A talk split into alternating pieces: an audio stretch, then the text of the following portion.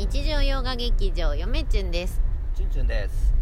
最近ねあのーまあ研究僕やってるじゃないですか。竹取物語の。皆さんご存知。そう。あのー資料ね。使う資料がすごく多くてまあ読んだことない古典とかは当然みんなが知ってるようなと古典もそうですしあとは古文書系もう資料として扱わなあかんしなんかいろいろ資料の名前が難小難しい資料の名前がいっぱいあって年代もバラバラしとって、もうねすごいことになってる。まあ600年ぐらいあちゃう、うんろまあ普通の資料やったら大体600年ぐらい分の資料をその紐解いていかなあかん。600年分の資料、普通あの一般的にね考えると。でももっと言うと1000年ん？1000年じゃない？ん？1000年ぐらいかな？分からんけど。あの何年やろ？紀元前ぐらいの本も見ていかなあかんし。その紀元前の本っていうのがやっぱり中国のねあの漢石って言われるものもあって、まあ当然日本のさその資料やったらさ大体年代あこれ鎌倉なんかなとか平安奈良なんかなとか分かるけど中国なんて知らんし俺、うん、だからでも見てかなあかん読まなあかんし確認していかなあかんということで軸が2つあるんですよね。中国のその資料の軸と日本の資料の軸があってもうごちゃごちゃになっちゃうしこの資料書かれた時ってどんな日本ではどんなさその資料があるんかなとかね同じ年代にど読まれてたんかなとかさ。ねえって言われてもね。全然ピンとこない、っていうのが、ねえって言われてだから間違えてるわ。年表つ年表作れば別にいいんですけどなんか面倒くさいんですよね年表作るの。なんか今。それどころじゃないんだよっていうことでどうやってこれ管理していこうかそなとれどころじゃないんだよと。どうやってこの大量のねうん。資料を管理しようかと。そう。で本棚動画に向けてさ YouTube の方も、あのやっぱりその本もバラバラしてるんですよ、うそのちゃんと見せれるように。んうん。自分が気に入るような形の本棚のあの置き方してるからその例えば「古事記」も何冊も持ってますよ。例えばですよ「万葉集」とかも何冊も持ってますけどそのバラバラ場所がバラバラしてるんですよね。それはもうあの見せ方。本棚のの見せ方でも仕方ないんですけどだから本棚にその頼ることができなくて最近管理があの今うん私驚いてます。あ？チュンチュンの口から本棚動画っていう言葉が出てきて あう。んその企画まだ続いてたあもちろんもちろんもちろんですよ。もうみんな忘れてるかもしれない。あ全然忘れさせたもうねもういいこのんじゃないかな。勢いでいくと、チュンチュン気まぐれですからうん。もう10年後とかに急に本棚動画出す可能性ありますよ、10年もかからないでしいやわかんないよ、ょとりあえずうその本棚ではちょっと研究では研自分のやってる研究資料が多すぎてんうん、管理できない、え本棚では？管理できない。うんできない。うん。ということで最近ねあの実は昔からそのいあの言われてるやり方をうん。ようやく採用しようということで、えーっとなんとカードであの資料を管理していこうかなと思いまして。はい。あのうんこれは昔ななんですか？CM の振りですか？あのいや別にまだ早いですよ。まだ早いですその研究のさ、うん。研究論文の書き方とかっていろんな本あると思うんですけど、うん。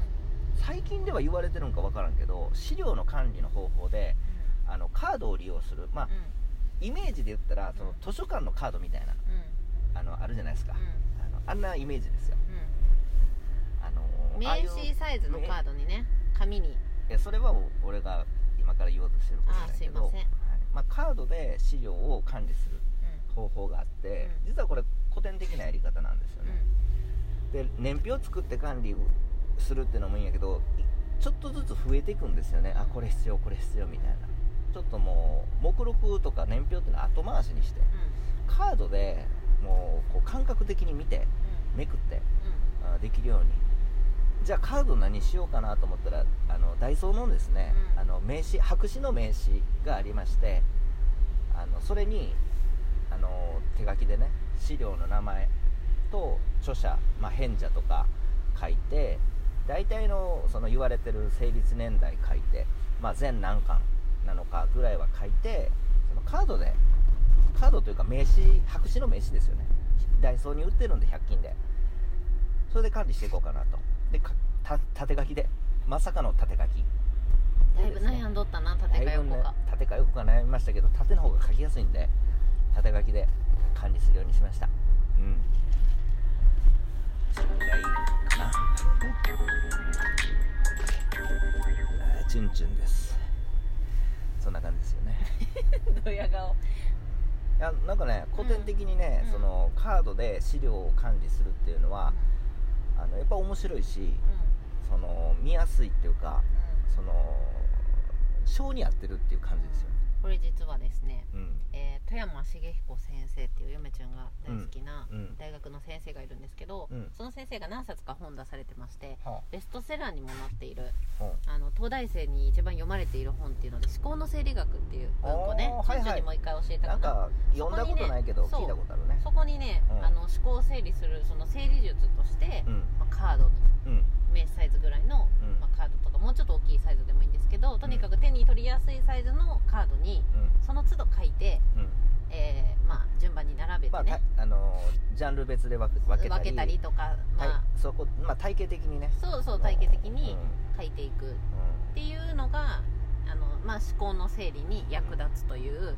記述があったんですけど、はい。まあ、それをなんか彷彿とさせましたね。うんうんなんで結構昔から大昔からやられてるやり方なので、うん。古い本ですからこれといって新しいやり方じゃないんですけど、うん。でもなぜ自分はこう興奮してるかっていうと大学の時にそれを知って、あそうなんや。うん、今までやったことないんですよ、うん。てか必要ないやろ思ってたんですよね。そんな、うん。うん、別にええしみたいな、でもやっぱり今の研究対象が竹取物語でうん。すごく量が多いし知らん名前がいっぱいあって難しい読まれへんような感じの資料とかいっぱいあるから、うん。うん年齢もバラバラやし、うんだから結構もうあのなんつうの整理がすごく大変になってきて。なんか面白いよね、うん。思考を整理整頓するためにうん。カードを使う、カードを使うっていうのはちょっと導入しました、うん。最近。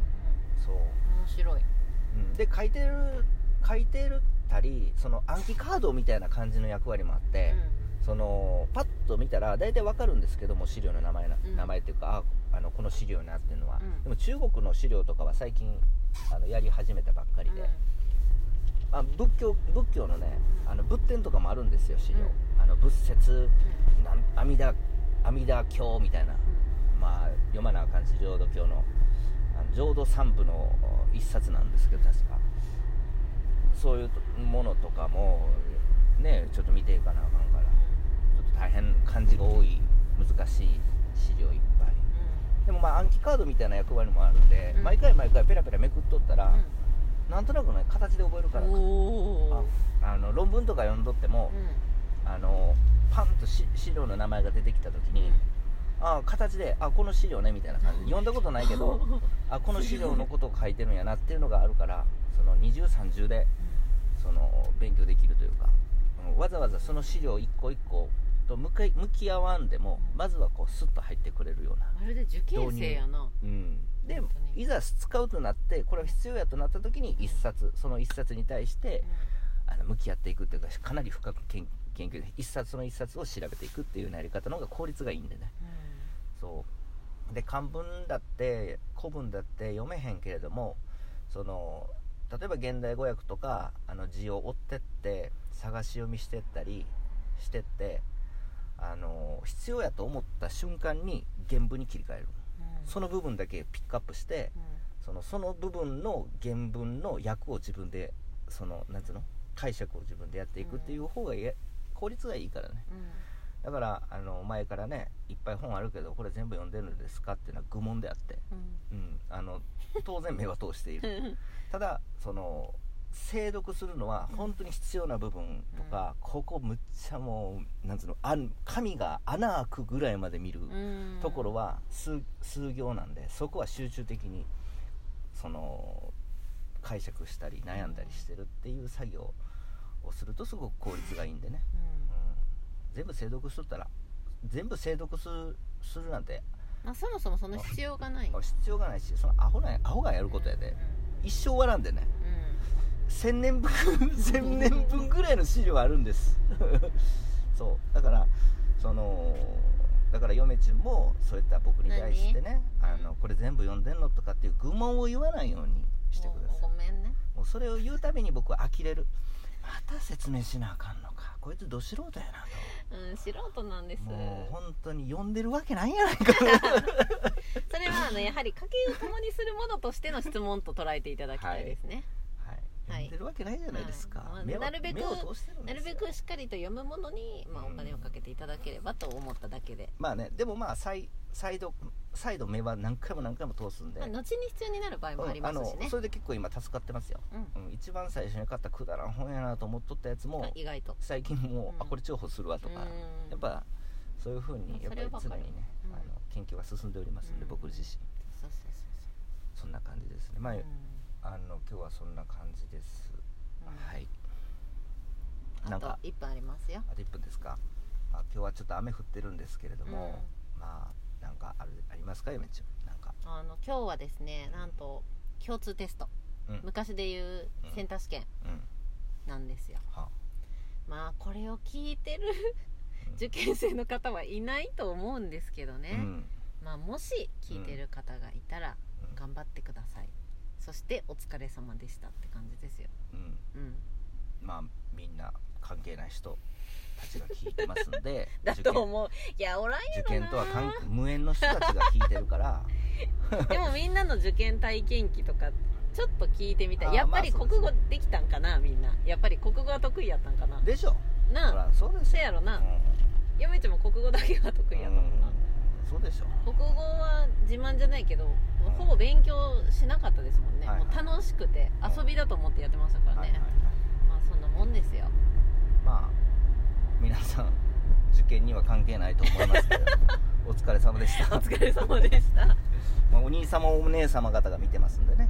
それでは皆さんさようなら